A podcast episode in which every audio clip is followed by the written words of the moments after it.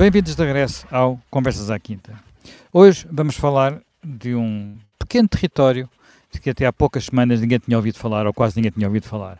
Refiro-me à Transnítria. O que é que é Transnítria? Bem, a Transnítria é uma faixa estreitíssima de terreno, basicamente a margem esquerda, a encosta esquerda do Dniestre, do, do rio Dnieper, e que é uma, uma parte da Moldávia, uma pequena parte da Moldávia.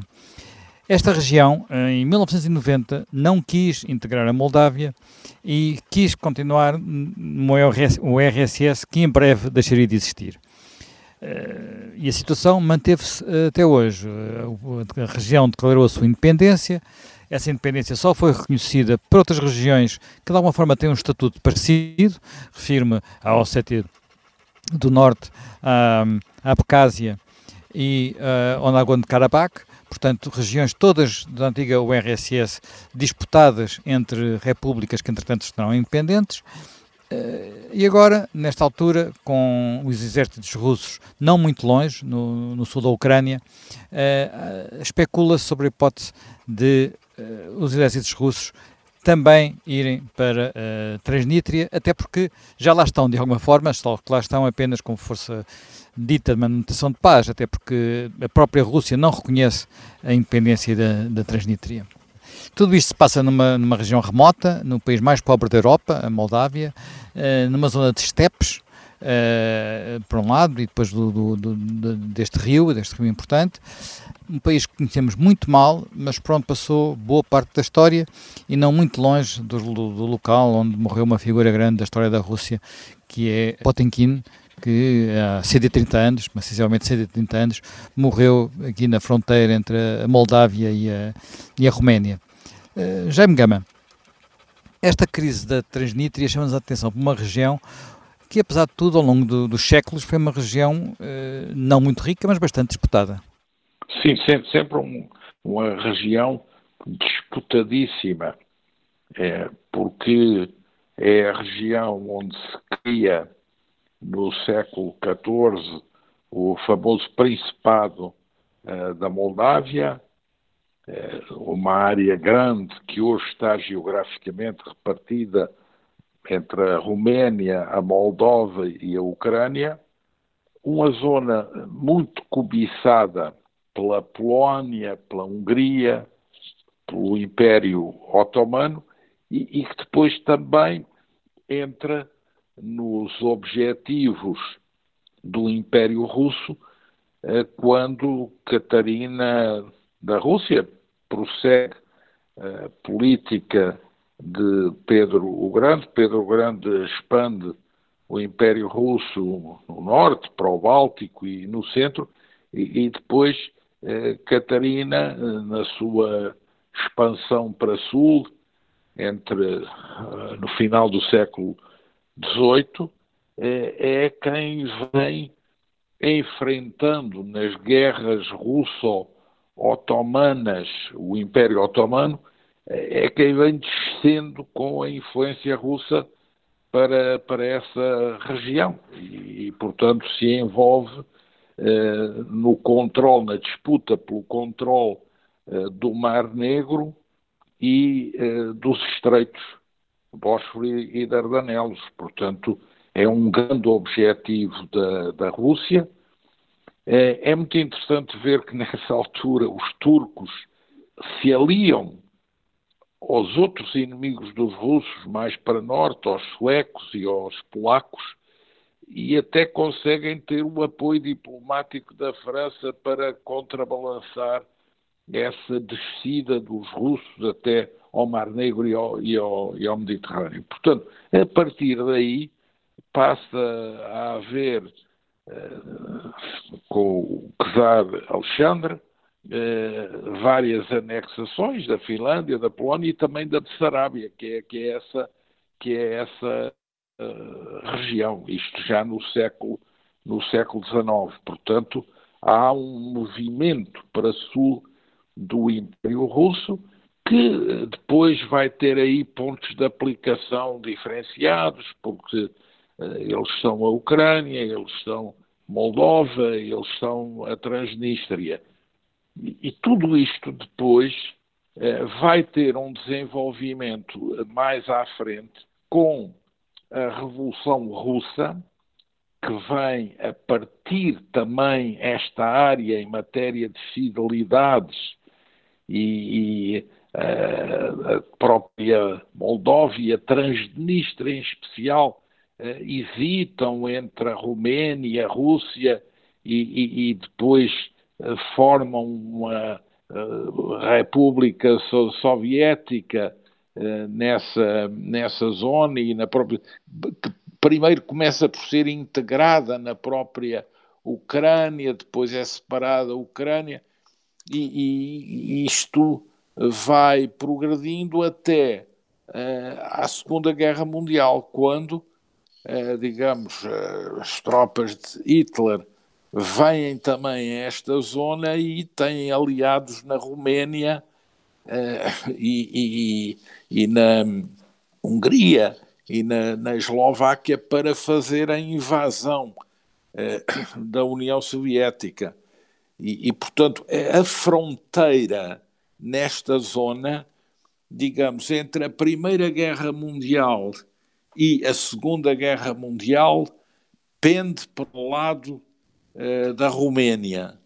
Depois, com Hitler, uh, ela vai avançar para uh, o leste.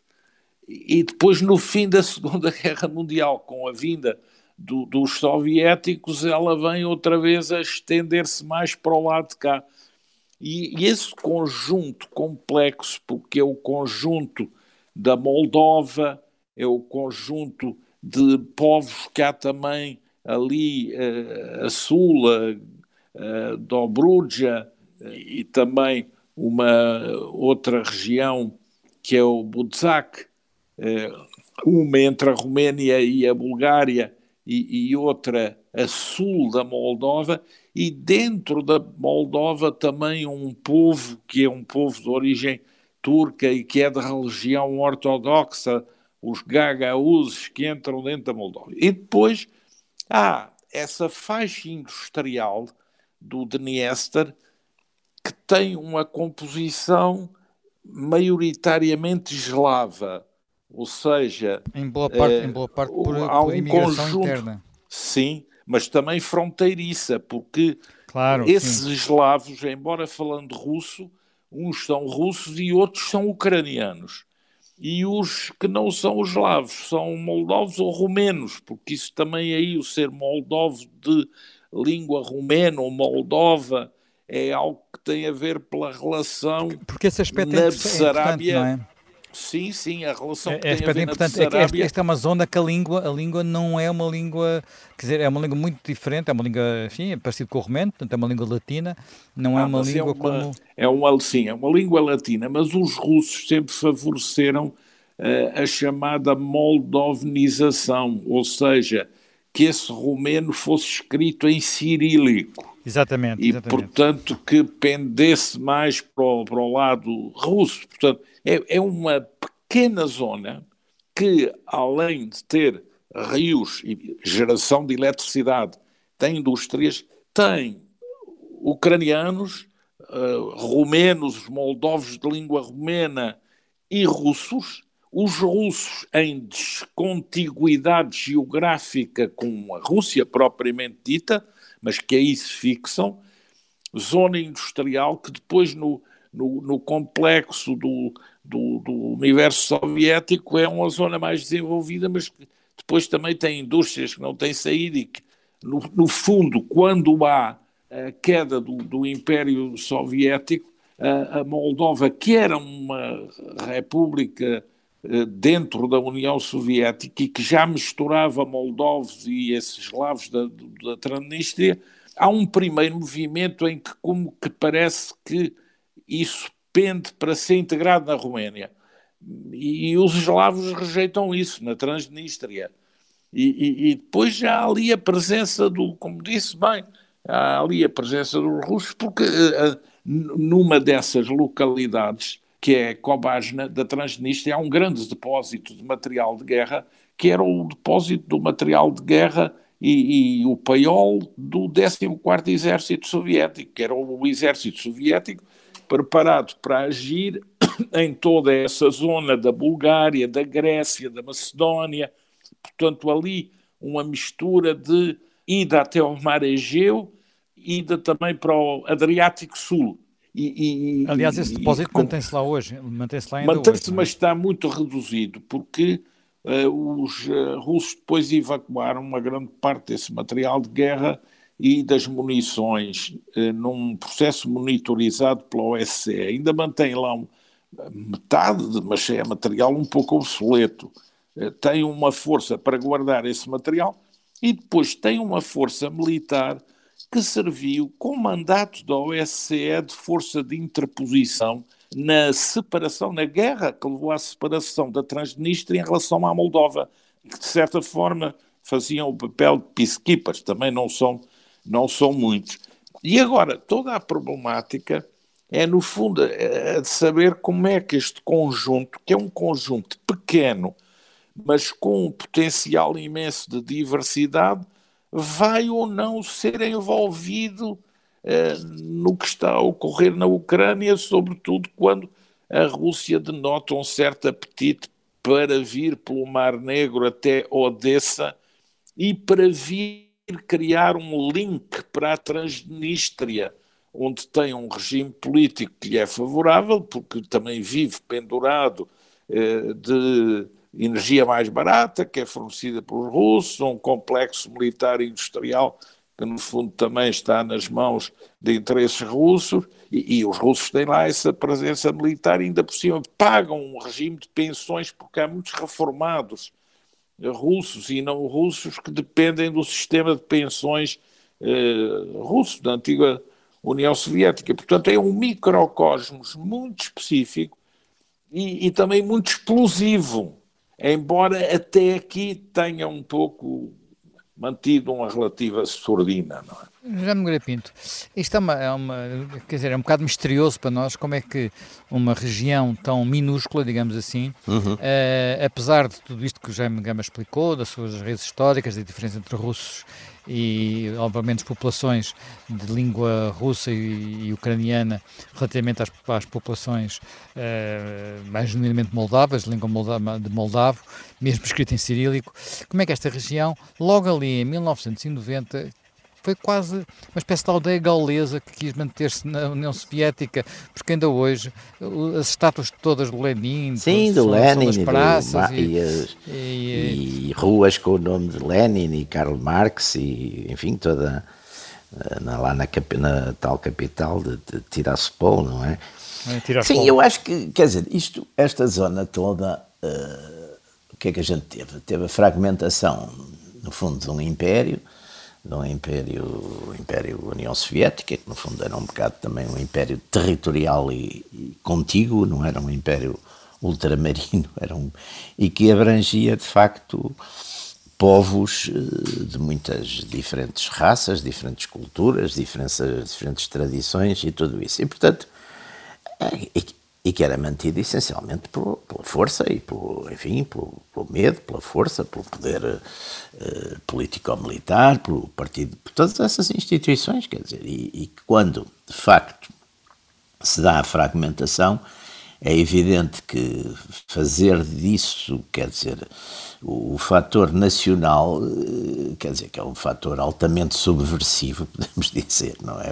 Um fator altamente subversivo, nós nós às vezes nós nós portugueses não damos não ligamos àquilo que temos de, de mais forte que é de facto sermos um estado nacional praticamente perfeito onde as fronteiras hoje em dia as fronteiras uh, digamos histórico-culturais da nação correspondem praticamente às fronteiras do estado e não temos de facto por isso mesmo grandes uh, este tipo de fragmentações ou culturais ou religiosas ou isso tudo Quer dizer, isto, estas, estas zonas são de facto, um, enfim, uma espécie de, de, de, poliedros com confusões gigantescas, porque uh, a partir do momento que o fator nacional, ou pelo menos nacionalitário, digamos, entra em jogo, e entram em jogo estas afinidades uh, linguísticas, religiosas, culturais, eh, em zonas altamente fragmentadas e que antes eram unidas por um, enfim, por um poder político central,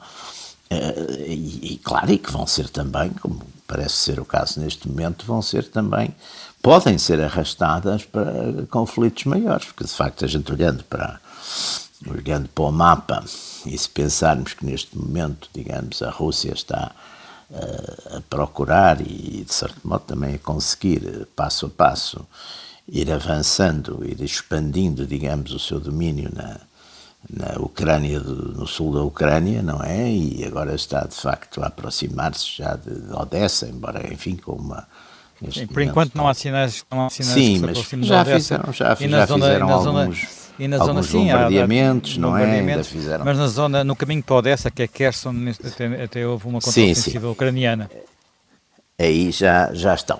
E, e, passaram nitidamente a uma, a uma estratégia, digamos, mais, mais gradual. E, portanto, olhando para o mapa, eh, pode haver essa tentação. Digamos, tem ali, ali na, na, nas margens do, do, rio de Dnieper, tem aí essa, esse pequeno, eh, porque é pequeno, é, são que 4 mil quilómetros quadrados, é uma coisa, uma insignificância, tem aí esse, digamos, essa, essa zona que, em princípio, tem essa maioria russófona, uh, e pode, pode parecer que, enfim, com estes recentes atentados que houve, uh, pode parecer que, é, que, que, será uma coisa apetecível progressivamente ir avançando para lá, não sei, quer dizer, é evidente que agora uh, o, o cenário de guerra vai ser aproveitado de parte a parte não é para todos para estes para este tipo de divisões e fragmentações que nesta zona é, são muito ricas não é Jaime Gama, muito, muito sinteticamente, porque nós estamos mesmo a acabar a primeira parte, uh, e antes de irmos. Uh, o, o, aqui na, na, na, Transnítria, acha possível haver uma intervenção russa? Uh, bom, eu acho que a Rússia não aceitará nunca que o contingente militar que tem na Transnistria seja cercado Uh, lá o, o, depósito de material de guerra, acho que aquilo não vale muito. Eu visitei esse depósito e a Transnistria e conheço um pouco disso, mas uh, não, não vai consentir que, por exemplo, haja uma tentação ucraniana de fazer uma operação sobre a Transnistria, uh, porque isso não vai consentir. Uh, depois. Sim, mas isso também não acho, parece fazer parte dos planos, não é? Sim, depois acho que a Moldova, uh, do outro lado, que tem tido posições oscilantes ao longo do seu percurso, umas vezes mais pró-União Europeia, outras vezes mais compromissórias com uh, a Rússia, porque não nos esqueçamos que na capital da Moldova há uma grande população, 40% da população é eslava, e a Moldova também sempre teve a aspiração de reabsorver a Transnistria através de uma política de reconciliação e, portanto, em certos momentos quis, e também depende da energia vinda da Rússia. Agora tem um, um presidente e um governo pró-europeu, mas eh, prudente. Eh, no princípio, quem ganhou as primeiras eleições era uma frente patriótica inteiramente pró-romena e pró-integracionista, que levou também depois a gerar uma reação contrária. Portanto, agora há um, há um certo equilíbrio maior, a União Europeia vai apoiá-los, eh, penso que vão também querer ter alguma prudência na condução da sua situação. E também eh, espero que obviamente, a, a, Rússia não, não exagere na manipulação de incidentes para justificar previamente uma atuação militar em relação à Transnistria, que o significado que tem, obviamente, ser uma atuação militar para dar a mensagem clara de que pretende o controle inteiro da frente de Mar Negro da Ucrânia. Mas nunca Até sabemos. Porque, enfim, temos que olhar para Sim, sim.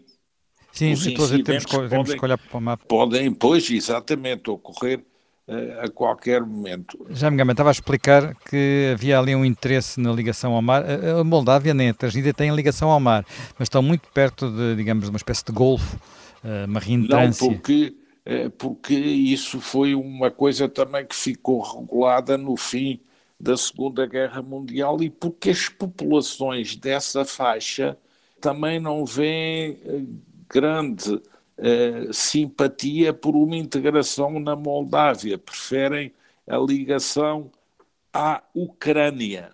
Não é tanta ligação direta à Rússia, é a ligação uh, à Ucrânia, por, por, razões de identidades várias dessas populações, que são muito complexas, porque umas também ainda têm uh, origem uh, turcofone, umas são ortodoxas, outras não são, portanto, há ali uma certa mistura muito, muito, muito complexa. E também porque a Ucrânia, verdade se diga, também teve sempre um objetivo em relação à Moldova e à Transnistria, que era um objetivo ucraniano que foi sabendo prosseguir.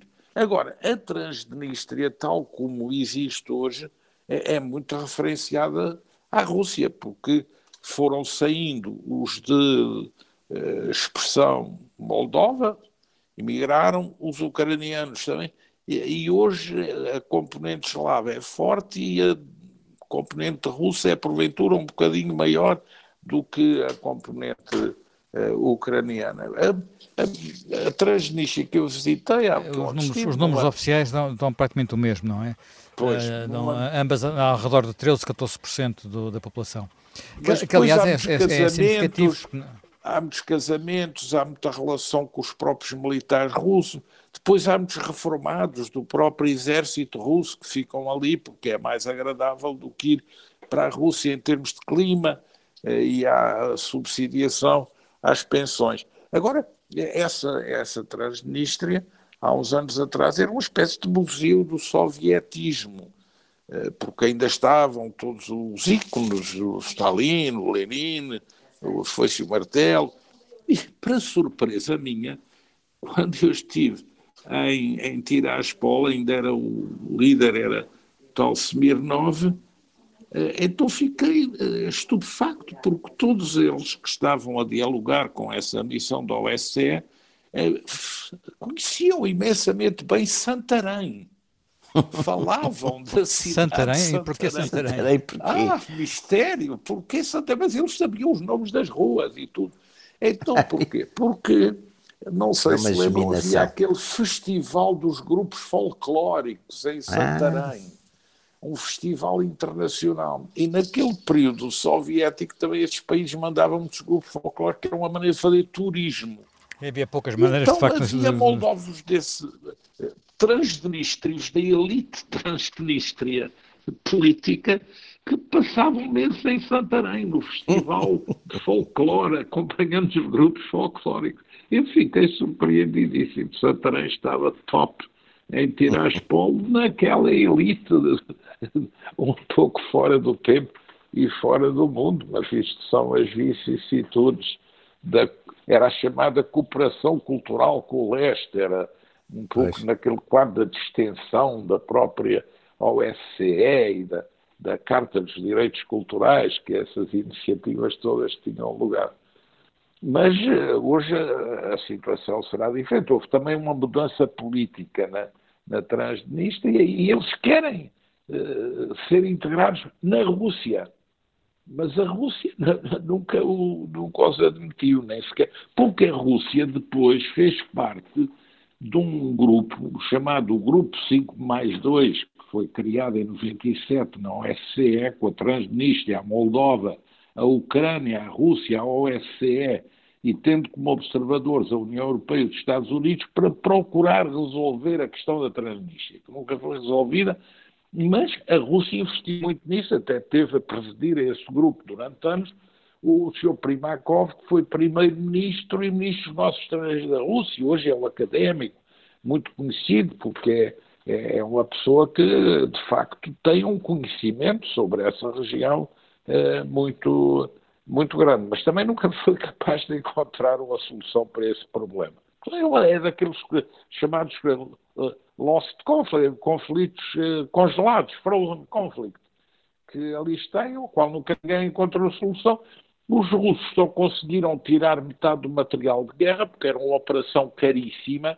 Eu visitei esse depósito militar. Pareceu-me que, que, que, as viaturas militares e os blindados que eram um bocado obsoletos e que também ter uma concentração de material de guerra e munições num só sítio não era uma coisa militarmente correta. Portanto, havia ali também um planeamento que não me pareceu ser muito seguro. Mas, enfim, e depois essas evacuações foram feitas de comboio através da Ucrânia, mas num período em que ainda as relações entre Rússia e Ucrânia eram boas, tiraram metade, 40 mil toneladas de material, parece que terão tirado metade.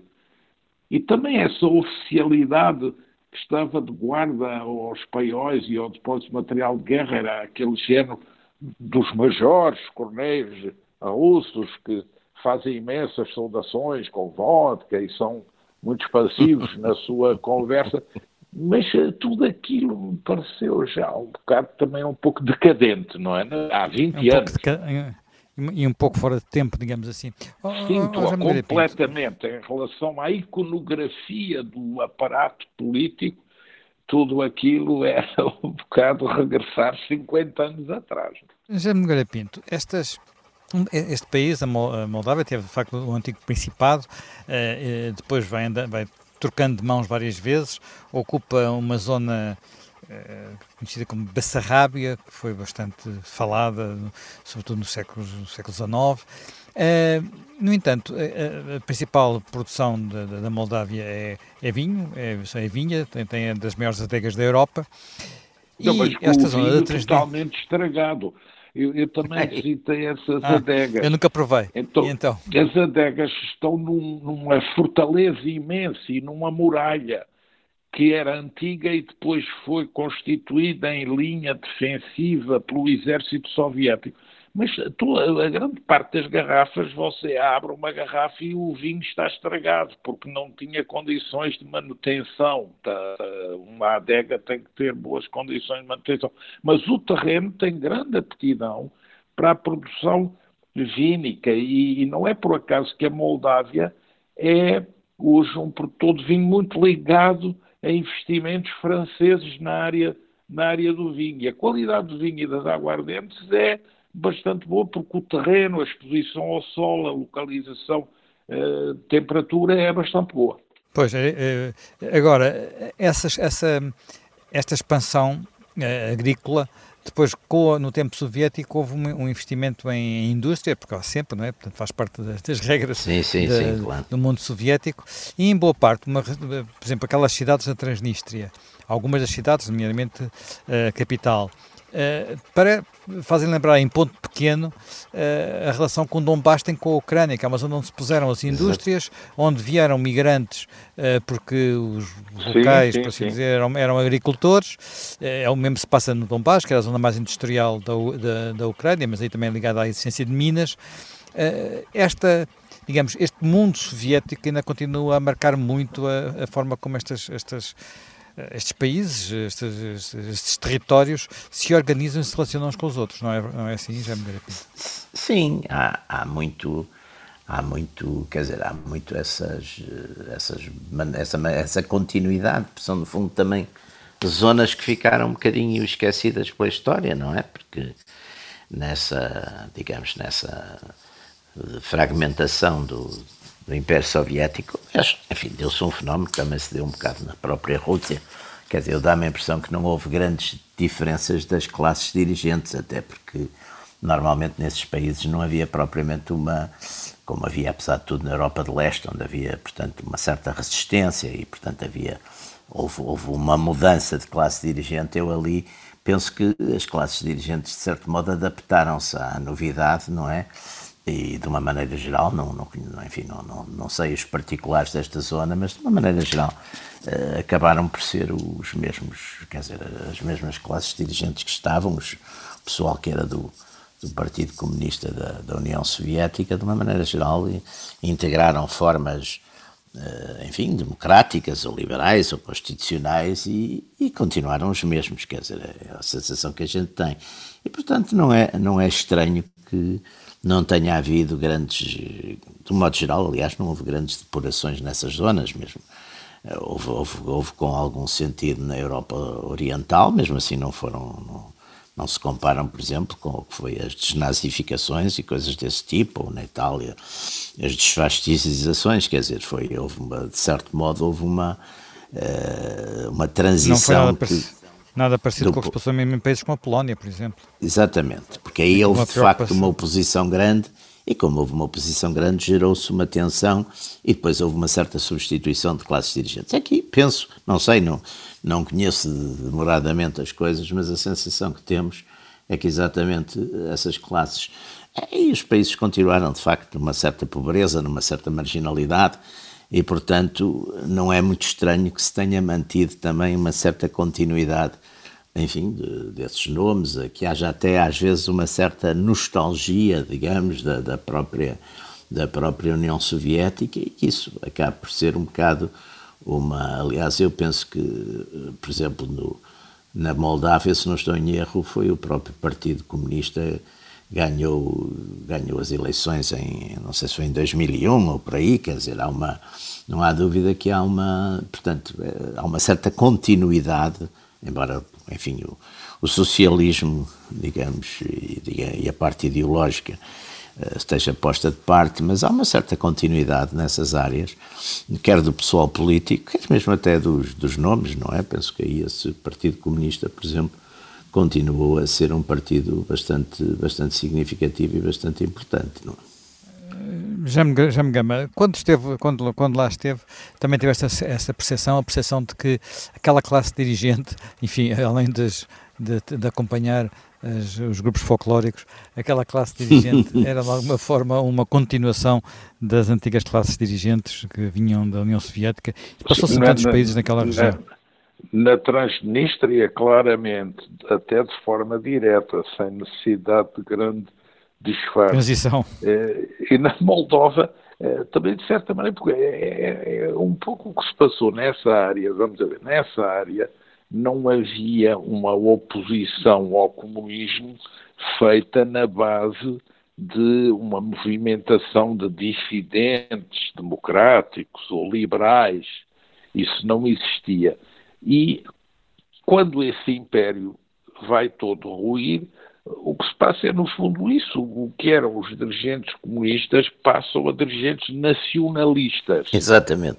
E percebem que têm que dar também alguma coisa para o povo os aceitar nessa, nessa conversão ou nessa transição. Então, a primeira coisa é o nacionalismo. Mas depois não mantêm o comunismo como tal, mas substituem substituem por um sistema de economia de Estado, ou de economia sim, sim. de conglomerados, comandada a partir do centro político e que depois sim. fazem uma repartição. Capitalismo de direção central, não é? Sim, pelos gestores de topo.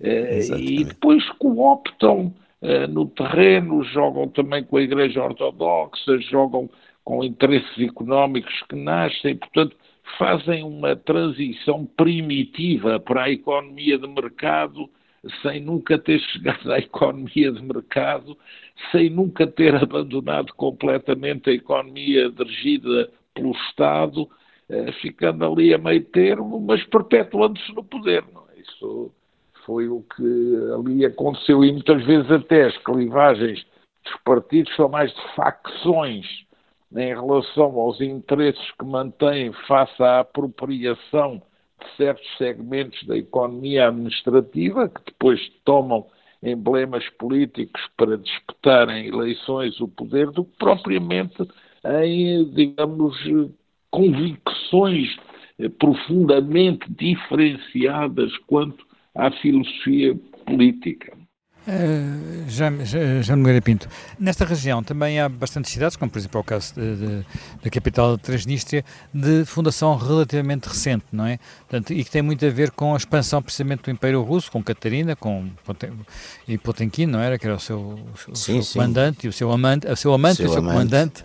E Depois caiu em desgraça e ela nomeou o governador de, se não estou em erro, de São Petersburgo, quando Sim, foi na mas mantiveram, mantiveram, acabaram por manter uma relação Sim, mesmo uma boa até ao relação fim, de amizade. até ao, uh, de amizade e quando ele, quando, quando ele morreu, ele morreu precisamente aqui na estepa da Bessarrábia, em 1791, uh, portanto estava ele a tentar regressar dos confins do Império para precisamente Kherson, que era uma cidade fundada, pelo, fundada por ele, portanto Odessa não tinha sido fundada ainda nessa altura, sim, sim. seria fundada a seguir, portanto estas, estas cidades que são criadas aqui são também uma forma de, eh, enfim, às vezes dizem qualquer coisa ao povoamento antigo ou às colónias gregas que existiram na margem, nas margens do, do, Mar Negro, mas uh, foram também a forma do, do Império Russo se afirmar nesta região.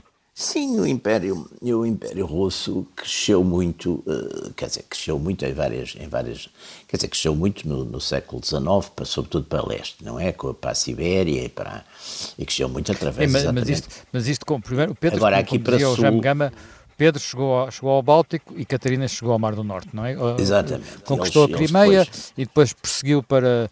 Há, uma, para, pronto, há um para esforço de, de modernização e claro que aqui, como sempre, quer dizer, como sempre estes impérios nascentes normalmente chocam-se eh, com os impérios que já, enfim, remanescentes, que neste caso eram os turcos, não é? Portanto, a gente ali vê com uma, praticamente, entre os séculos XVII e XIX, a Rússia tem, e, aliás a acabar com a guerra da Crimeia, não é?